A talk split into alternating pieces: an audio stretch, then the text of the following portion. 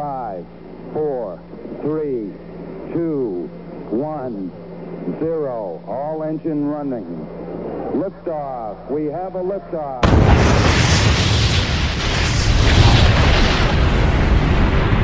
You're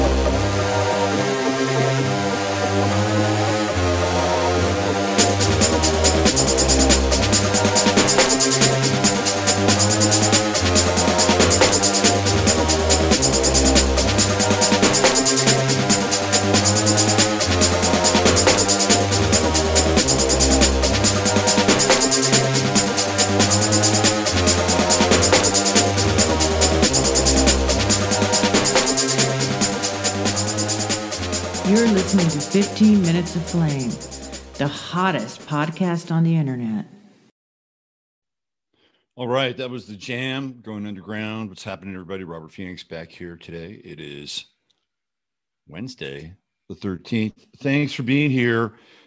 Um, obviously, uh, we're getting a little bit of a late start this morning, but um, I hope I provide enough enjoyable content so that uh, the wait is worth it. Anyway, what's going on? How are you? Uh, the uh, world continues to turn as the world turns. You know, I've not really dove into the whole flat Earth, globe Earth thing. I think it's, I think it's a trap. I think it's, a, I think it's a big trap and a big diversion. And sometimes, uh, you know, I, the Tartaria stuff really interests me and fascinates me. But I, I, uh, I, I, always seem to think that it's connected to flat Earth. Maybe it's because of flat Earth British. I don't know. Maybe that's the reason. It's like, can I just enjoy my Tartaria without having to go into flat Earth world? No, and I, I don't think we really understand uh, the nature of this reality in the physical domain fully. Let's put it that way. Um, I'm going to have Spencer Edwards on, not this week, but the following week with, um, well, the following week, it's, it's going to be him. I don't know who else I'll have on, but he's going to be on the show next week. He's a very interesting character. I talked with him last night and he's got this whole idea and thesis that the planet is being run by these oblong shaped cone heads who are highly advanced. And he believes that the uh, the earth is a battlefield right now between humans and the oblong shaped cone heads and you guys have seen those pictures of the people with the giant heads that go this way right anyway, talked to him yesterday. Very nice guy. And he'll be on the show not this Friday, but next Friday. This Friday, I know for a fact that we'll have Russ Winter on in the first hour. And uh, we're going to be talking about the New York City thing, which I'm going to be talking about today. So uh, we may wind up covering some of the same ground, but Russ also has a few other things that he wants to talk about. So it's always great to have him on. And I'm still looking to fill that second hour on Friday. Uh, and maybe Miriam might come on, the woman who is working on the George Floyd stuff. Maybe she'll come on in the second hour. If she's done her show with Stu Peters. If that's happened, then then then she can come on. I think she's got an exclusive with Stu Peters. My my okay, I'll just be honest here. My resentment with Stu Peters is starting to rise a little bit. And I have thoughts about Stu Peters. Um, as you know.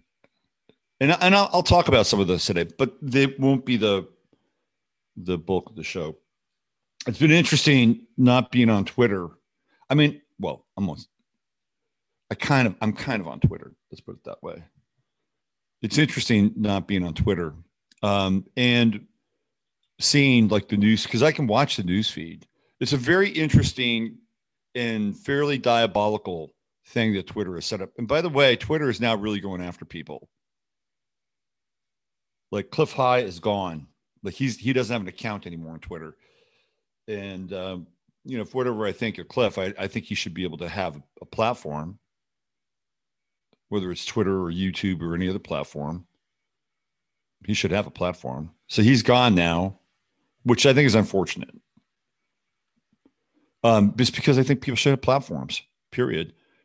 Uh, Jack Posobiec has been, I think he's gone for a week. So Posobiec got the the week suspension, the week ban treatment, which is what I'm now experiencing. Uh, so a number of people are starting. It's Twitter starting to, you know, take the hammer down. When Jack Dorsey was there, oh yes, I know. You should have a Twitter account, Jasper. Yeah, I know. I might set up a Twitter account for you. Yeah. I think Jasper's Twitter account would get more followers than mine. That's that goes without saying. Um, when Jack Dorsey was at Twitter, like some people experience bans. I, well, I will say this: I had a previous account, and I had over two thousand people on my account at Twitter, and the problem with that account is that there, I start. I got on Twitter in, I think it was 2011 and I had I had over two I had close to three thousand people, and that was after pruning that Twitter account. But there wasn't much quality control. My Twitter feed was just filled with a lot of flotsam and jetsam. I'm like, why the fuck do I have these people on my Twitter feed? Right. So I pruned a lot of that, and I think I got it to about 2000 and I don't know somewhere in the 2000 mid 2000s, and then uh, the whole BLM thing started to happen. And eventually, I don't know how, how, I think I think it was I think I said something to Matt Barnes on his Twitter feed or something like that. And Matt Barnes was vehemently, you know, pro BLM. And um and I I think I said something to him on his Twitter feed and he was I think he was going after Jason Whitlock. I think I stood up for Jason Whitlock and I said something. And then I was I was um, given a timeout during that time. I'm like, okay. But Twitter was a hot mess during the whole BLM stuff. It was weird. It was very weird. I remember going into certain Twitter feeds that were very radical very, very radical. And do you remember that guy? Uh, what's his name? He was supposed to lead this, you know, this black army. It was named Jam Master Jay or something like that. Let me see if I can find him.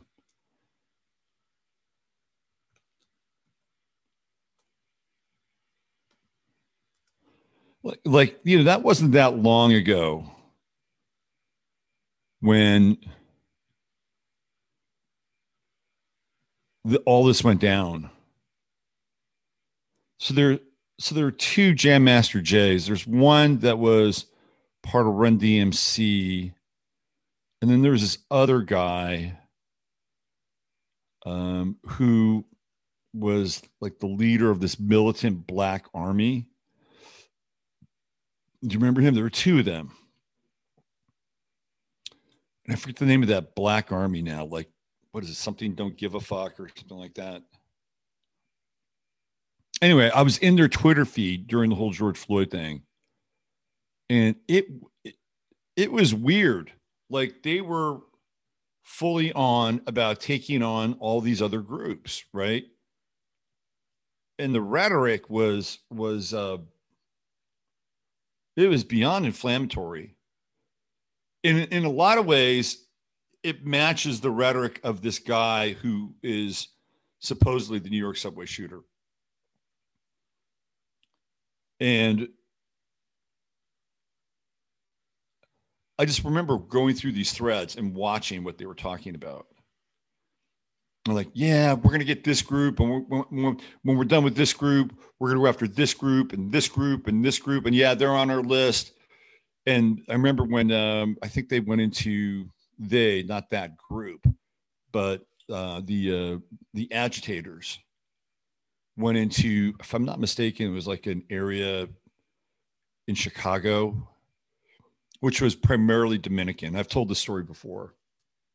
So they went into this area that's primarily, and there might have been maybe half a dozen of these agitators, and they were definitely, you know, BLM people, maybe the the odd Antifan, and uh, they got their asses kicked. Like the Dominicans came out, and the Dominicans were armed, and they had their got their asses kicked and they got chased out of the, so there are all these weird turf wars that were going on. It's like going back to 2020 is such a bizarre time because of what happened during that period of time. And you go back and look at it now because you know all the fires have cooled you know the agitation has subsided to some extent like antifa was every fucking place blm was every fucking place. Like that was the revolution right that was the revolution and nobody did shit. The only person that did shit theoretically was Kyle Rittenhouse, and even that is somewhat dubious. But this group were pissed, and they were talking about the Dominicans, and they said, um, they said, you know, well, listen, they can take care of themselves. They can take care of themselves. Jasper's very vocal today. So the Dominic, so these they were saying, uh, these motherfuckers they came here. They got government assistance. I swear to God, they said this, right? They got government assistance. They wound up taking our jobs. They wound up get, getting better places to live than we did. This is this this is what I was reading on this thread, and we we got to take care of these motherfuckers. I'm like, hold up a mirror. Like, what if what's been going on in your community since the mid '60s? right? So now all of a sudden they're waking up and they're realizing that people from other countries are coming in and getting the same kind of entitlements and in some cases even better. So now they're on their list. We got to take them out, right? I'm like, it's just, it was bizarre. And now where are those people? You know, where are all those marches where they're marching through someplace in the South and they're all wearing black and they're all wearing black band, you know, uh, berets and they all have, you know, shitty rifles. Where are they now? Nowhere. The whole thing's bizarre. What's going on with my mouth? Anyway. Hmm. I guess it's just my whiskers. Anyway, the whole thing was bizarre and it's gone now. It's like it's over, right? But it's not over because essentially what those are and what they were, those were terror cells and they can ignite them and start them anytime they want, right? If they want a distraction, like what happened yesterday with the subway shit, which we'll get into, total distraction. Inflation up higher. It's been the highest in 40 years. Jasper, how do you feel about inflation? Jasper doesn't care about inflation. Oh, yes, you're the man. You're the man. So inflation, the highest it's been in 40 years. What are we talking about? We're talking about the subway killer, the subway shooter, which, by the way, looks totally staged. And this guy has grievances. He's got a, a weird video, which I'm going to play. I'm going to play his weird video. Um, if you look at the thumbnail for today's show, you'll see that there are two two very different depictions of him. One looks like it's been altered. So this is what happens. I, I, you know, I hate to bring this up because it's such a fucking cliche. But if you look at a lot of times when they have these so-called black shooters, they lighten their skin to make them look more white. Like, what the fuck is up with that? I remember when they first did this, this was way back in Obamaville, and they had a, a, a guy who shot up a junior college in Oregon, which I have serious doubts about, by the way. The whole thing around that was just completely and utterly bizarre. And it's like, oh, look, he's black. What's going on with that? Right. Because even back then they were they were running they were starting to run the you know the uh, the the Nazi program. They were running the Nazi program back then. They were starting to right the white terrorist Nazi program. So this guy is a shooter. He looks like he's sexually confused. And of course, there's a hero. And I've I covered that, you know, back in the day, and the whole thing how how many shots the hero took, and just completely dubious.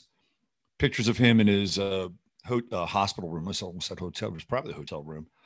In his hospital room, and he's yucking around with his friends. It's like, what really happened there? The guy, the shooter's name was Christopher something. I forget his last name.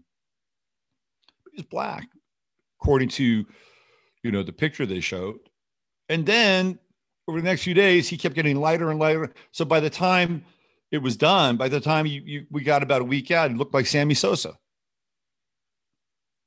I'm like, what the fuck is going on here? Well, they did the same thing with this this other guy. What's his name? Frank Watkins or something like that. Frank. He's got the most generic fucking name. And you go back. What did, what did we say yesterday? When this thing broke, I looked at those first few pictures. I said, "This is a false flag." You could just tell. You could tell. You know why? Because it's an environment that's controlled. Anytime you see these shootings, nine times out of 10, they're in an environment that can be controlled. What are we talking about? The Pulse nightclub, controlled environment. A movie theater like Aurora, controlled environment. A subway, a controlled environment. Cameras were off. This is a big point. Oh, where else were the cameras off? When they hauled Jeffrey Epstein's ass out of there, right? New York, you got a problem with your cameras. Isn't Eric Adams a tech guy? Can't he fix that? Maybe he can get a no bid contract on those cameras, get them, get them fixed. No cameras. Just so happened to be off or down or something was wrong with those cameras. But there's enough evidence now to say, well, okay, well, this guy isn't fitting the profile. Now, if it is a false flag, and this guy did have a prior, and the FBI knew about him. This is another thing that's coming out about the story. The FBI knew about him, and they did. They were like, okay, well, we're just going to let him do his thing. We're going to use some kind of entrapment model, and who knows? Who knows what they were doing with him?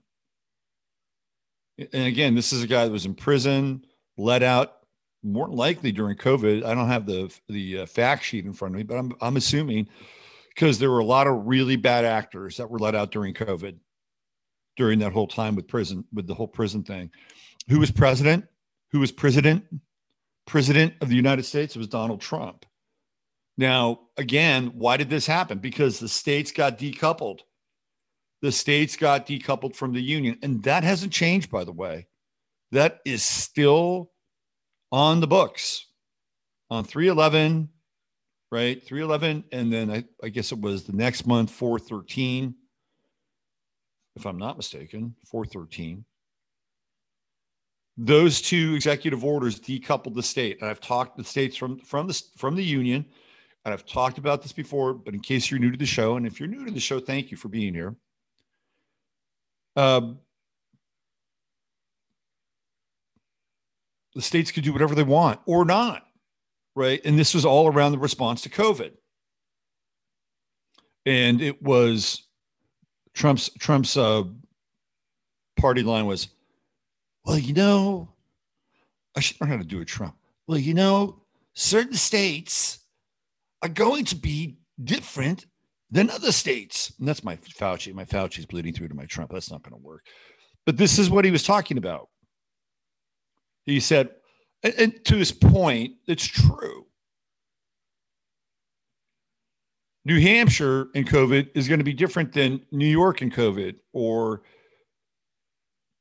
I don't know, Massachusetts or Pennsylvania in COVID. Although even with Pennsylvania, it's going to be different. You're going to have Western Pennsylvania uh, sparsely populated in certain areas, and then you're going to have like Eastern Pennsylvania and Philadelphia. It's like two different worlds. So even when you break it down to states, it's not going to be, you know, the, the sort of the universal one size fits all COVID program, right? But this is what happened, and we haven't come back together again. So during that time, there was no universal response for any of these terror threats. And I got to tell you, as an American, because I do live in America, I wasn't born here, but I do live here. As an American, I spent most of my life here. In fact, all my life here, with the exception of six months when I was born in France and lived in France. That was really fucking demoralizing. And I remember watching what was going on during that time. And I really had to do a lot of internal yoga to not either completely blow a fuse or just sink into the pit of demoralization because I knew that nobody was going to do a fucking thing when they were tearing down statues, burning cities, and looting. And I may, again, piss off some people that are Trump supporters. And I, by the way, I do not have Trump derangement syndrome. He kept threatening to make Antifa and Black Lives Matter terror groups. I'm going to place Antifa on the terror watch list. He said that two times in public. He never, I don't think he ever really mentioned Black Lives Matter. That was all pass, pass, pass. Right. And we sat there and we watched the place fucking burn down. People's lives were lost, businesses were lost. And it was a full on operation. It was it, it was a revolutionary inside coup. That's what happened. And we're living on the backside of the coup. But what they'll do is they'll, you know, they'll just bring up this guy and whoever else they need every now and then. But there are two things now. The last two shootings that they've been pimping out because they want to get rid of ghost guns, start a national registry. Both of the people that were involved in those shootings were released from prison. The one in Sacramento and the one in New York. All right, let me go into uh, Chatlandia. Let me see how you guys are doing and um, what's happening here. Let me check in with y'all. There's Empath. Good morning. Kelly B is here. There's my man, Tom. Uh, Wendy says, Hi, Wendy. You beautiful person. Nicholas Grimm in the house. Kabuki Theater. Hello, hello. Back at you. There's my girlfriend. What's going on, friend? Ryan, the international woodworker. Uh, let's see. Welcome back, my friends, to the show that never ends. Come inside, come inside. Love that song. Karn Evil Nine by Emerson Lake and Palmer. Brain salad surgery. I'm not a big Emerson Lake and Palmer fan. I'm starting to sound like this old guy. I'm not a big Emerson Lake and Palmer fan. I'm not a big Pink Floyd fan. There are bands I do like like I said, in retrospect, I like Led Zeppelin a hell of a lot more than I did when I was growing up. I go back down, listen to Led Zeppelin, Cal, like that's fucking genius. Like, okay, so there are a couple things about Led Zeppelin. Number one, they really don't have any depressing songs. If you go through their catalog, there's like no depressing songs with Led Zeppelin. None. Number two, they are not political. Led Zeppelin doesn't dive into politics. It's like blues and love and Tolkien, right? A few tongue in cheek songs. And there's very few bad songs in their catalog. They've got a few, but not many. And the ones that are bad are towards the end of the catalog. Like a great group. Brain Salad Surgery, great album. Fantastic. I tried to listen to Tarkus. It's like, what is going on here? You know, they had that their version of Pictures at an Exhibition by Mussorgsky or it's like, man, this is just hard listening. And then they did Love Beach, which is probably one of the worst albums of all time. It's like Emerson Lake and Palmer meets what Jimmy Buffett or something really bizarre. But Brain Salad Surgery, the cover by Giger alone sets it apart. And it's a it's a great album. I think the one before where they got the three faces, I think that's a pretty good album. I think Still You Turn Me On is on that album. That's a good album. Those two albums I think are really good. All right, there's your musical criticism for the day. Uh, JJ, what's going on, JJ? Good to see you. Uh, let's see. Who else do we have? There's Hucklebuck 411. Equicentric, what's going on, Equa? Equa feeds me all kinds of really interesting dirt. She sent me to Jane Ruby's Instagram page, which was embarrassing. We'll talk about her later. Jake, what's going on? Gucci to Goats. Good to see you here. Looking forward to your publication in June so I can have you on the show. Uh, who else do we have here? Jasper, we're going to get you a Twitter account. What's happening? When I set up Jasper's Twitter account, you guys need you you guys need to uh, like his Twitter account. Friend Jasper on Twitter. Frank Jesse James. That's what it was. Thanks, Tom. I was I you know I remember that. It's like that was like okay, it's a fucking James gang. It's ridiculous. I think he is a manufacturer. So there, I do believe there's a record of him being in prison. MSM trying to shift attention from Hunter Biden and his laptop to Jared Kushner and the Saudis. They should all be in fucking jail. Jared Kushner, Hunter Biden, like, sorry, they're both scum. You know, how and why, what's going on, Maury? Good to see you. How and why Trump would let his daughter marry that fucking scum. You know why. I know why. You know why. Taze, what's going on, Taze? Repopulate the public as a state. Say goodbye to the federal citizen. I agree. We got to get rid of this shit. Hi, Timothy. Just jumping in to say hi. Well, hi back at you. Dub side of the moon reggae version is better. I like that. Kamala will be president. I it's it's it's a fait accompli. It's happening. It's gonna be it's gonna happen. Unless there is some serious, and I mean serious divine intervention. Anyway, thank you for being here, Chatlandia. Always, or Chataria, always a great blessing and privilege to have you as a part of this stream because you are part of the stream. And anybody who listens to this you're part of it too. Your energy is in here, right? This is this is our collective expression to some degree, just like all these other shows are part of the collective expression. All right, let's get into uh, Frank Jesse James a little bit here. I got to go to my um, well, the backup account. By the way, the Jam were very underrated. Three very well four very solid albums back to back to back. You had uh, In the City, right?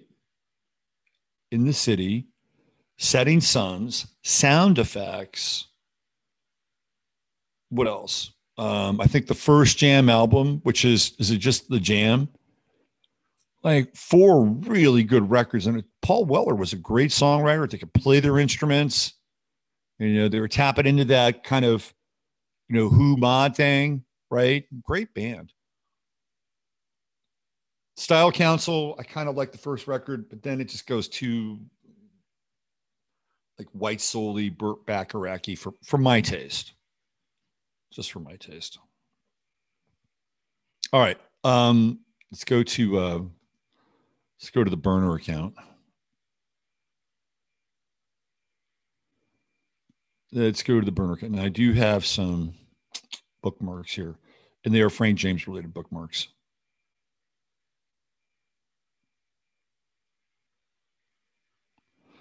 By the way, did you guys ever see this video with Mel Gibson at the uh, at the gas station? I'm going to show this to you. Now, if you are listening to the uh, podcast, you could be here live watching this. You could also go to the website. By the way, if you look here, I'll, I'll, I'll let me just get into this. I don't, I don't want to derail too much. This is the, uh, this is this really funny snippet of Mel Gibson at the gas station. You got to watch this. This is hilarious. This is not too long ago. It's about a month ago. I am here helping my friend Mel Gibson, el del Patriota. Mel Gibson. Are you Mel Gibson? Yes. oh yeah, yeah, yes. El del Patriota.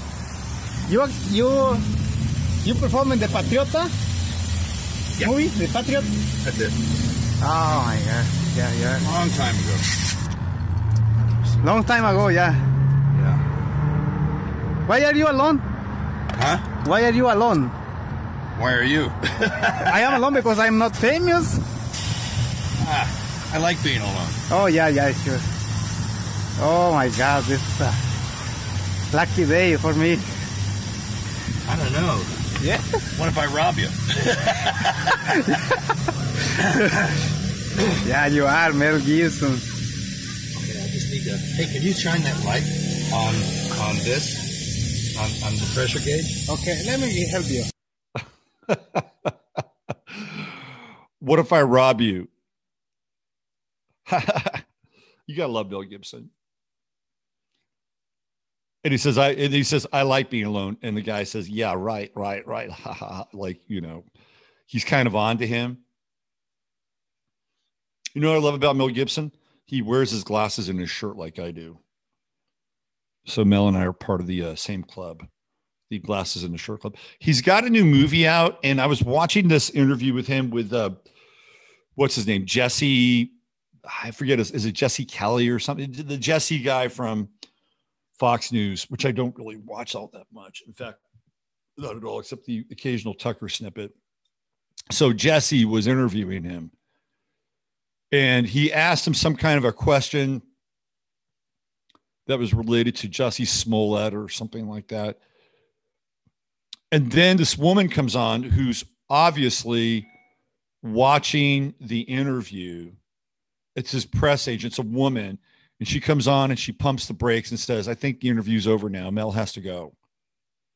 So when I saw that, I said to myself, you know, this is the model, right? They will have, and by the way, this is part of why I got banned from Twitter for a week because I said one of the problems with trans culture are mostly straight, sometimes lesbian women who are gatekeepers and promote it. And that's what got me banned. And, and Jason Whitlock has talked about this. Like when you look at these sports shows and you have, say, three dudes on the show and you have one woman, there's always got to be a woman now. Always has to be a woman. But by the way, yesterday was a fucking landmark for baseball because a woman was on the field during the Giants game. I think she was the first base coach or third, whatever, right? Bring on the virtue signaling for professional sports. It is the cultural march of the institutions, which is cultural Marxism, the infiltration of Marxism through our various institutions. And they've had sports on their fucking radar in a big way. And now it's arrived. Now we're watching the cultural Marxism infiltrate sports. Anyway, you see these women on these shows. And anytime that, excuse me, the men sort of get heated and start, you know, kind of jabbering against one another or with one another, which men will do. The the the woman, quote unquote, the woman will come in and she'll throw water on the conversation and she'll redirect the conversation. And Jason Whitlock was the person that first pointed this out. And I said, Oh, yeah, that's what they're doing. It's exactly what that woman who was Mel Gibson's press person did in that moment during that interview, right? This Jesse from Fox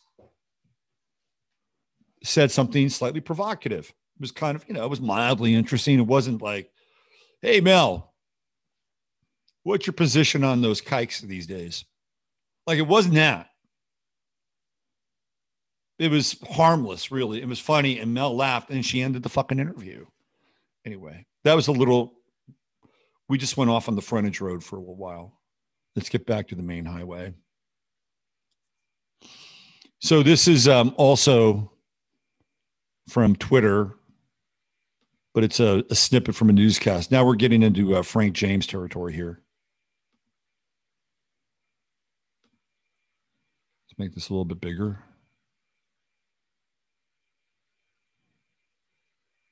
Let's go back to the beginning.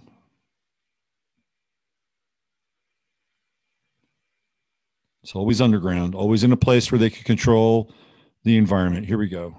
Eric Adams told our local WCBS affiliate here in New York that the security cameras on board that subway station sure. were not working. And mm. so hmm. that is something that we have been waiting all day. Do you hear that? Let's go back. I'm sorry.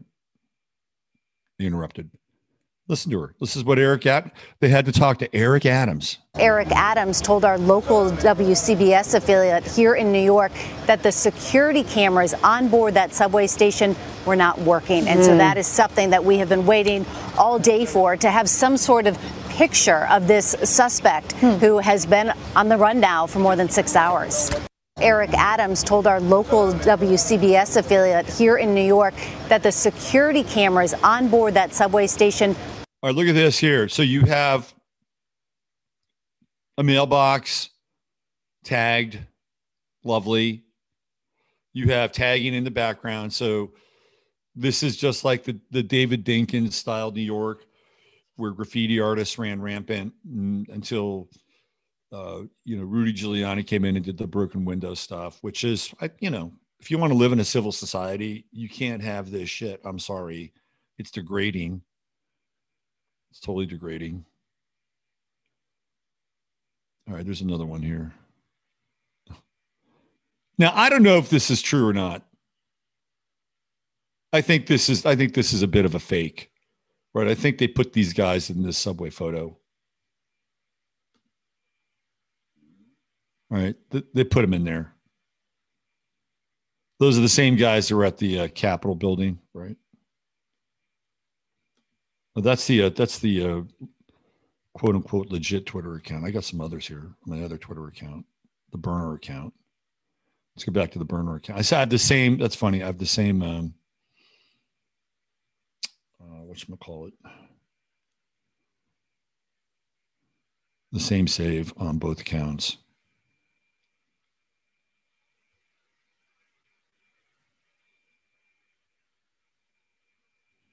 Let's see what we got here. I guess these are the uh, explosives. Check out the explosives that he was messing around with.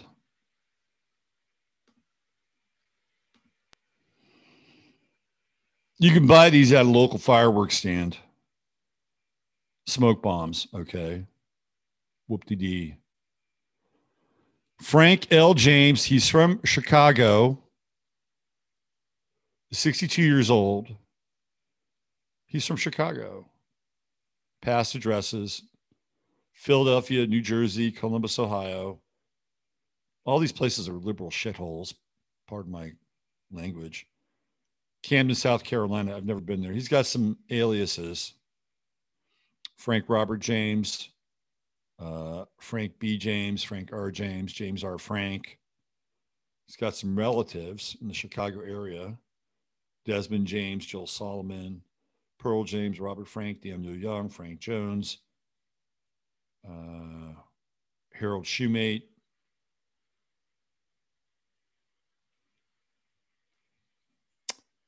John Shumate used to play for the uh, Notre Dame Fighting Irish. Pretty good basketball player. What else do we have here? So this is his Facebook page. Am I right? Yeah, it's Facebook.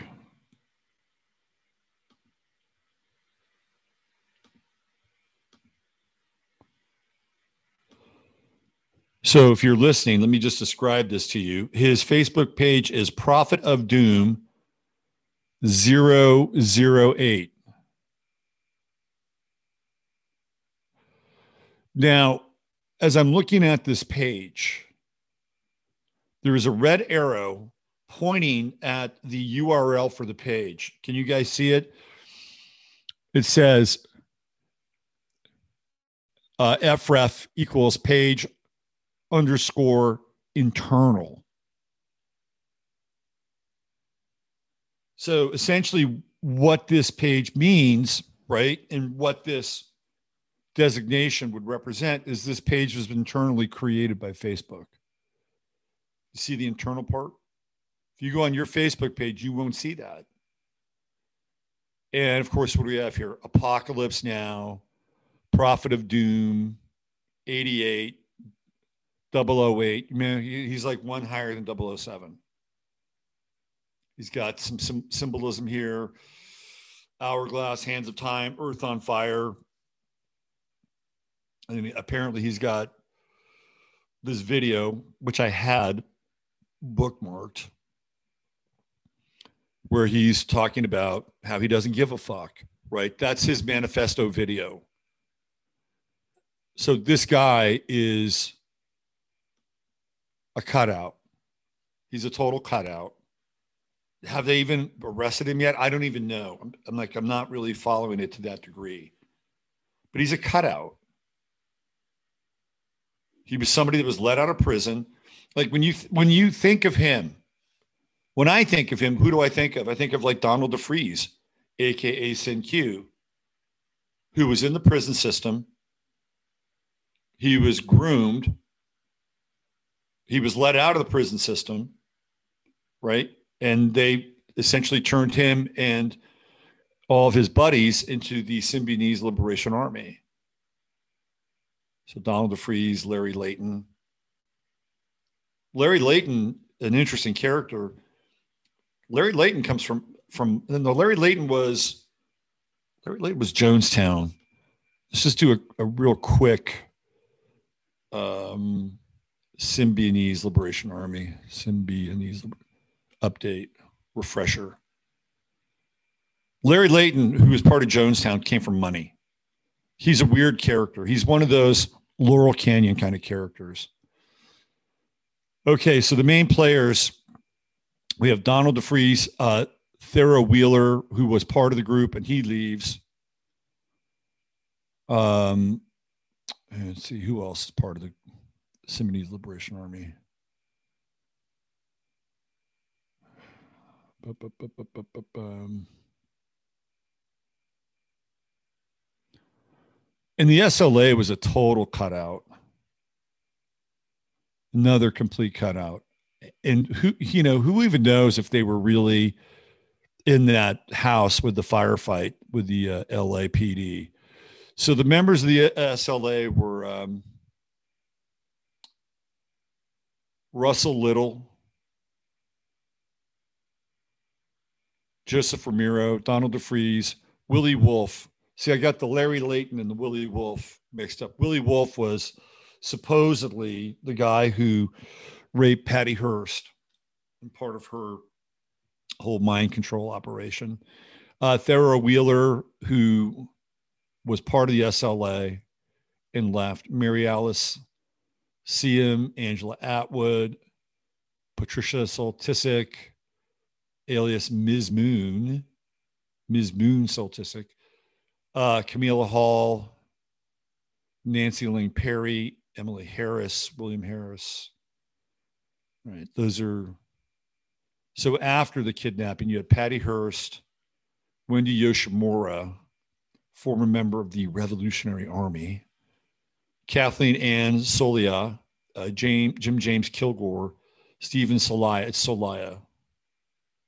Associates and sympathizers, Joseph Celaya, Bonnie Jean Wilder, a friend of Remiro's. Mickey and Jack Scott. Now, these people are interesting. They rented a farmhouse in Pennsylvania. Jack Scott participated in the transportation of SLA members to different parts of the US, including his farmhouse. His reason for sheltering them was for writing a book on them. That's hilarious. Scott, the sports editor for the radical magazine Ramparts, died in 2000. Do you know who was connected to Mickey and Jack Scott? Bill Walton. So Bill Walton, who played center for UCLA and had a spectacular three years in the in the pros, and then after that was done because of a, a, a ankle injury. he got a ring with the Boston Celtics. Bill Walton was connected to the SLA. And it was it was through um it was through Jack and Mickey Scott. I remember seeing this as a kid, like watching all the stuff, and even a little bit after the fact. Like it's like you see, because I lived in California, I lived in the Bay Area, so we'd see these local news clips because all that shit happened in the Bay Area, and you see that stuff and you go, "What the fuck is Bill Walton doing with these people?" I mean, that was going through my head. I'm like, okay, I know he's goofy. He's he's got the big red hair. He wears a headband. He, he's he's like a hippie playing basketball, I, whatever, right? What is he doing with these people? Who are these fucking radicals?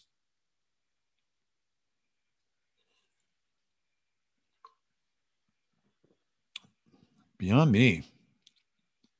Nobody's really asked Bill Walton about that.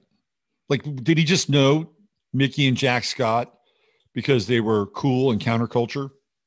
These are the people that sheltered the members of the SLA. Oh, just so they could write a book.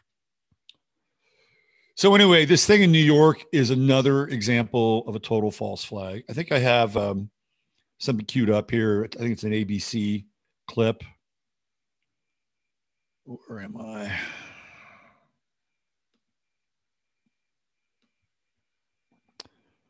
Okay, what do we have here? It's an ad. Let me let me wait for the ad to uh, get cycled through.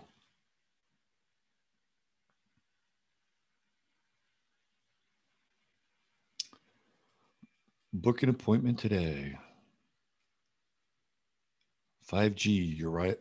Verizon. Oh, ain't the future great? Okay, so this is live. This is a live broadcast. Let me see if I can just refresh this. Here it is right there.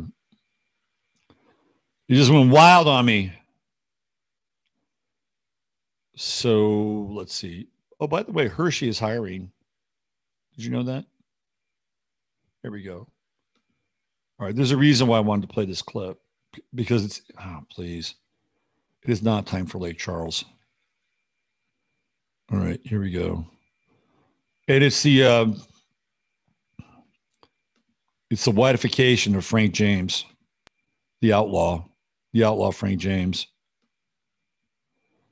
So let's uh, make this a little bigger.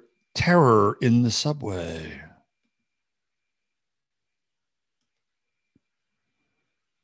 All right. 6th Street Station in Brooklyn. Police have released these photos of Frank James. He is considered a person of interest in the investigation. Let's get you. So when you see Frank James and his little clip, This is not racist. It's just an observation. He's a dark man. And here they make him, they kind of lighten him up.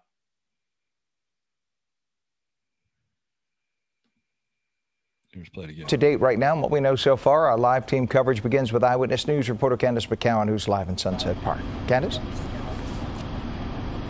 Well, Ken Charlene, what you heard from Debbie appears to be correct that the train service is restored here at 36th and 4th this morning. Now, investigators are anxious to get their hands on that suspect. They've been pushing out his picture. They're also combing through social media posts that he's made to try and understand exactly what his motivation was. But take a look at this picture once again in case you spot him out. 62 year old Frank James from Wisconsin, who police are calling a person of interest this morning. They found his credit card and a key and a bag of items found at the scene and quickly linked him to this U-Haul that was rented in Philadelphia and then discovered miles from the scene of the shooting in Gravesend. Police believe that he parked that van, then jumped on a Manhattan-bound N train during yesterday morning's commute. Police say the suspect, uh, wearing a gas mask, set off two smoke bombs before opening fire. Investigators now working to determine his next move.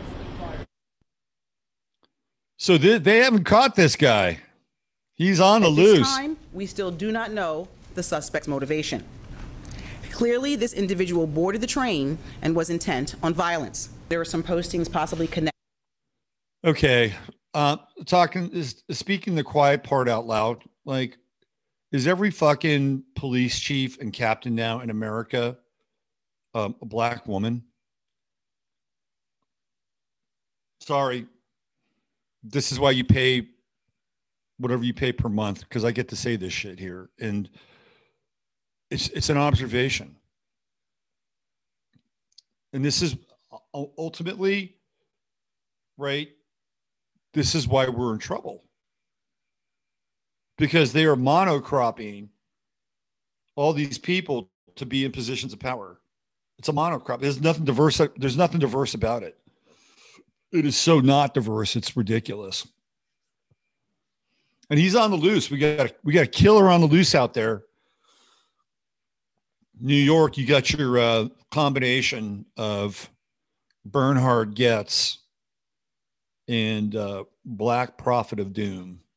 And by the way, that was in Brooklyn. That's Eric Adams' old stomping ground. Where did Eric Adams come out of? The police department. What is Eric Adams promoting? He's going to be tougher on crime. What is he going to do now? What's the plan now? I can tell you what I can tell you right right now where this is going. It's biometrics. They're they're going to biometrically lock down New York City. That this is where all this is going. Subway Q code. Government service Q code. Talked about it yesterday. This is where all this is where it's going. And now they got a killer on the loose.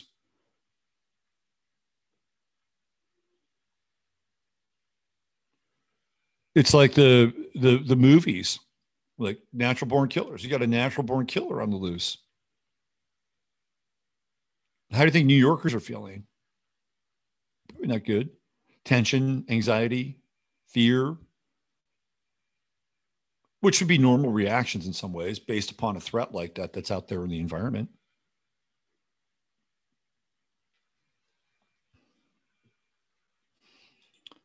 Welcome to the new America. This is what we're having to deal with now. The mechanism post 2020 with George Floyd, the summer of Floyd, and everything that was connected to corporations saying, we're really not that interested in profit anymore. We're interested in people. You combine those two things, they become the template for the new social model. You put BlackRock right in between the Fed and the Treasury, BlackRock distributing ESG scores so that companies stay in line and hire people like the spokesperson for uh, the New York police, right? You hire that person, your ESG score goes up. You hire somebody like me, your ESG score goes down. It's the social credit score for corporations. San Francisco Giants, ESG, and they have them, right? Like the ESG scores apply to pro sports franchises. Oh, yeah, they do. So San Francisco Giants run out of a coach, female. Way to go. Keep that social credit score high as a kite. All right, I want to shift the conversation a little bit because I do want to make sure that I talk about what's in the headline. That would be responsible journalism. I had a conversation last night with a friend. It was disturbing. So I've known this person for a while. Like I, I met them, I think back in 1998 or 1999. I think it was 99. So going on 22, 23 years. 20, you know, it's a fair amount of time. And having periods of communication, some, you know, we have, so we have this history where, you know, she'll show up and we'll have some communication for a period of time it'll be quite intense and then it'll it'll drop out. And the the the um, the content of the communication has changed over the years. And this i guess this might be like the fourth or fifth wave of this sort of intense communication. It's centered around her relationship with her brother and a very troubling relationship with her brother. Again, I'm not going to mention any names. And even if I did, it really would probably matter all that much. But so she got back in touch with me maybe two years ago. I'm like, oh, hey, how you doing? You know, sort of thing. Hope you're well. You know, you have somebody in your, in your life and you're friends with them. You, you, you want to make sure that, you know, they're doing well, right? Ambassador of goodwill, make sure they're doing okay. Um, so she winds up going back home to help her ailing mother. When she arrives back at her home, she discovers her brother has turned into like the Colonel Kurtz of uh, not even the Colonel Kurtz. That might be too too kind in some ways. Her brother has turned into sort of the Jim Jones of her mother's house. And her brother had been a very successful corporate photographer, like super successful. Had really, you know, if, if we're measuring if the metrics of success were based on these things, he's living the dream. He's got an attractive wife. He's got, he's a photographer. He's making money, six figures. By the way, these six figures are a while ago. It's not 2022 six figures. He's making six figures. I've seen his work. I saw pictures of his wife you know, saw pictures of him. Looks like a pretty good life. And then hard left, hard left turn. The guy's unrecognizable now. Unrecognizable.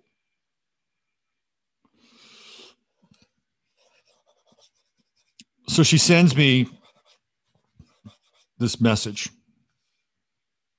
I need to talk with you. Like, okay. So I'm talking, uh, we have this conversation. And then she tells me what she finds on her brother's laptop. Now, I know you know where I'm going with this. Now, I will say this just as a qualifier that the imagery on the laptop would technically not be considered child pornography. Okay. That said, the imagery was very disturbing. And it was a series of photos, not just one, but a series of photos. They're on his laptop. And by the way, the laptop was positioned in a way, it was open, it was positioned in a way where quite possibly, you know, the reason why he had these pictures up on his laptop is that he was pleasuring himself with these pictures. And these pictures were all underage. So, you know, pre, you know, pre 18, probably around, I don't know, let's say 10, 11, 12, maybe at the most. And they were boys who were trannied up. All boys trannied up. And, uh, and, and the the subtext is that he was pleasuring himself. Now, there, the, now these images are not really theoretically pornographic, right? There's they're not naked. Nobody's doing things to them that is um, would be considered classic, but they're disturbing. They're very disturbing images. So the reason I'm bringing this up is it, when I first started to see that that our relationship with sex and gender and the promotion of these values were going in a very weird direction for a brief period for a brief period of time. Now I always knew that they were doing all this to get to transhumanism and I and I'd written about that all the way back into 2010 and 2011. So I've been I've been talking about this for over a decade. Okay, because you you could just see it coming. But when it really started to happen, and you really started to see like Desmond and you know all these other characters. I thought to myself, well, this is just a trend. It's a fad and it will blow over because there's no way that this thing can get any traction and secure any roots. I was wrong. I was wrong about that. I didn't take it seriously. I mean, I took it seriously enough to notice that this is what they were doing and this is where it was going. I didn't think it had any kind of momentum. And if they were going to do it, it was just going to be something along the lines of like hyper marketing or something like that. You know, that we would see these things, but they would just be like like a psyop. They would have, you know, it'd be like a hologram. Like they had no uh no energy behind it. Right. I was wrong. And that conversation like flipped a, a switch in my head. Like the light bulb really went off you know, 3,000 lumens. We're in a really, really dangerous place. Because if that is happening, right, it just, and again, I'm just going to use this guy as a symbol. And by the way, I'm not saying that, you know, having that life is the pinnacle of success, right? If you have that life, but you don't have the spiritual relationship with that life, it's hollow, it's meaningless. You could have all the success and the pretty wife or the pretty husband and all that shit, but if you don't have the, the spiritual connection to that thing, it's not going to really matter. Won't matter. It, it will be dust in the wind. So people do this, right? They're like, "Hey, I don't really like this life. It's not really, it's not really what I, you know, want to do. I want to be more creative or artistic, or, you know, I I defined myself by society's norms and values. I need to define them for myself. I don't think there's anything wrong with that. In fact, I think it's kind of important. But what he did is he went like a compl- like a real fucking 180, right? And he got he's now involved in this weird you know subculture undercurrent that has taken a hold of him I told you, you got to go to the sheriff's department. There's other things involved here. I don't want to get into it. There's like a lot of other things involved with this individual.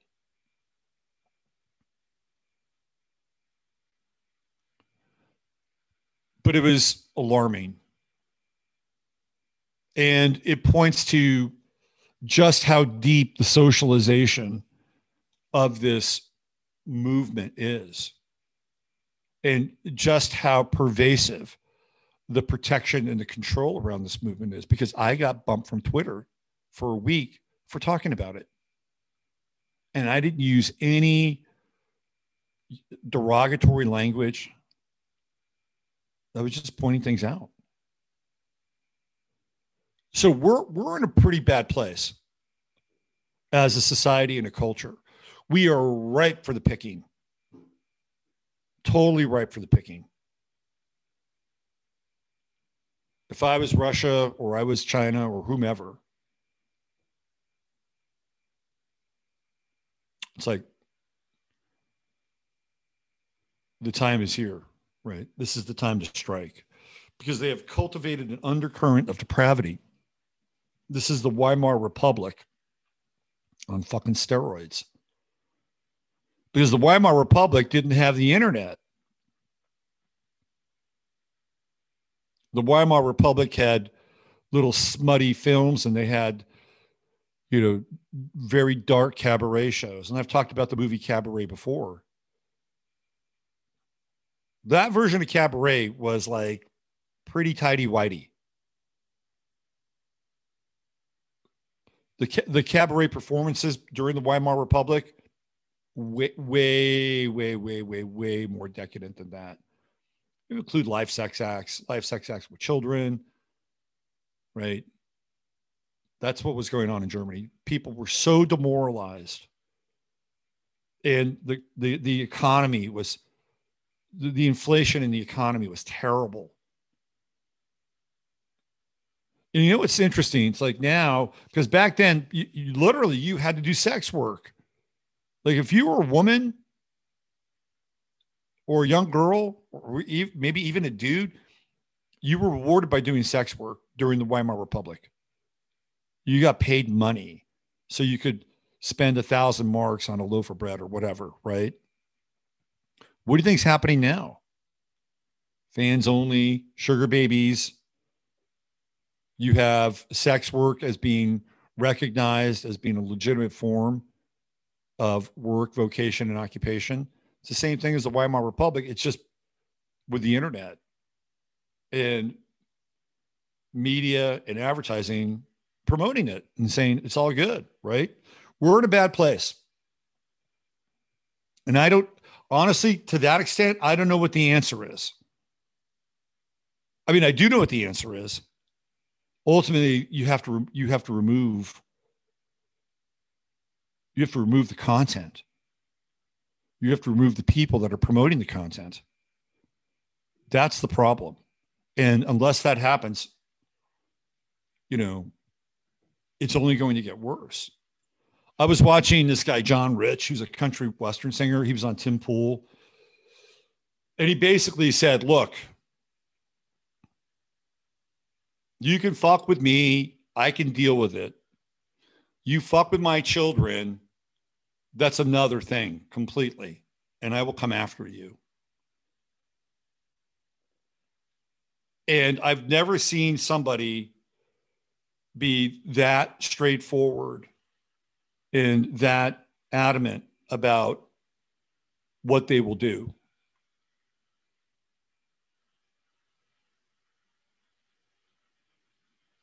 And Tim Pool was, he's loving it. He was all giddy because he was saying things that Tim Pool would like to do or even like to say. So I had a tweet a couple weeks ago when I said, We've crossed the Rubicon and things are going to get ugly you're going to see people and unfortunately this is what the you know the current administration wants because they want to disarm the public. That's 100% whether they're going to be able to do that or not that's a whole other thing. But there are going to be people who are going to go after they're going to go after these pedophiles. Whether they're grooming your kids in school or what I'm telling you right now, it's going to happen.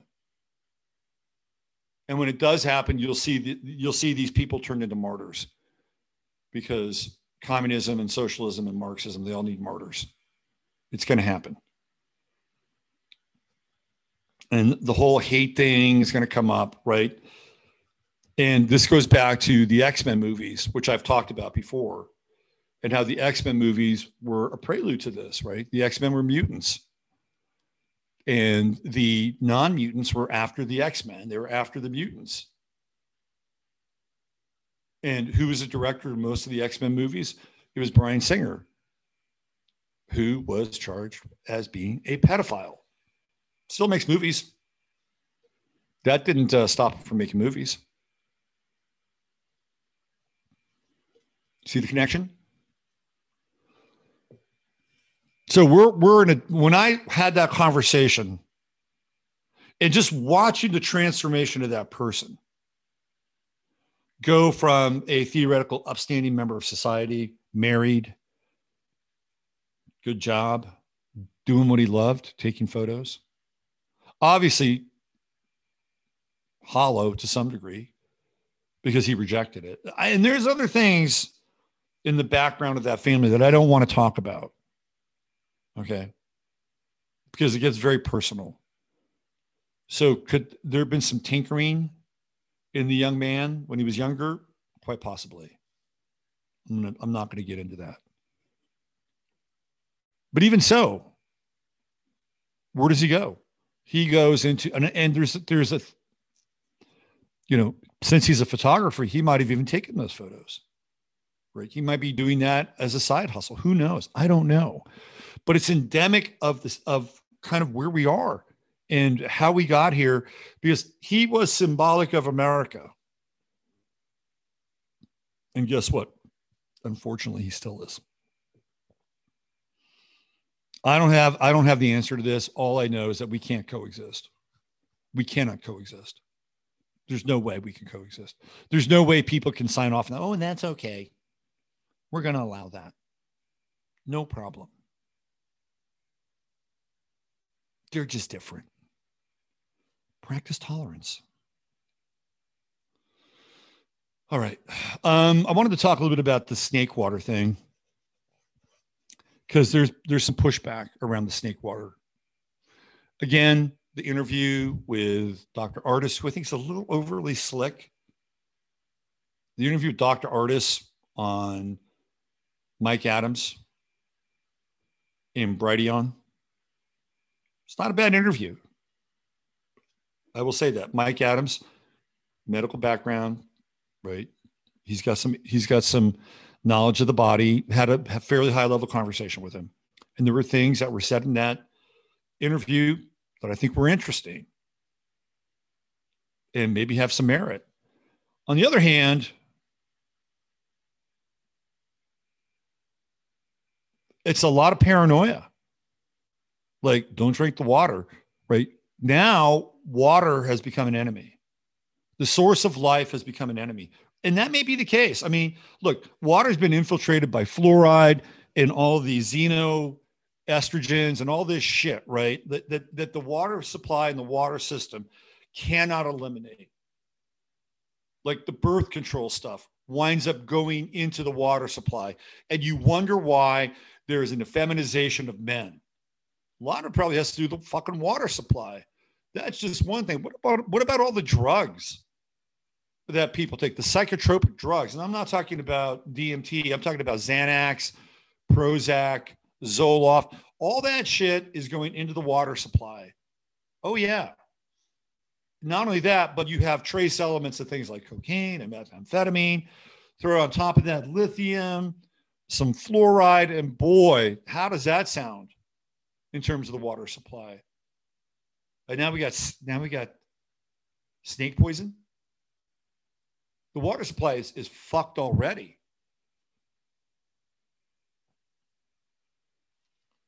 So I find it really hard to fat. I, I the, the part that I have around this that is, that is difficult for me to digest, and I'm not saying that there isn't some kind of a there there, because you watch the interview, there's a number of touch points that make a lot of sense. My my issue is who set this up, and it was it was Stu Peters, and the exclusive documentary. Stu Peters, Ann Vandersteel, Scott McKay, Mike Adams, usual suspects. And I was on Jane Ruby's Instagram page. So I I don't know. I've got some inside baseball. I'm not sure how much I should share.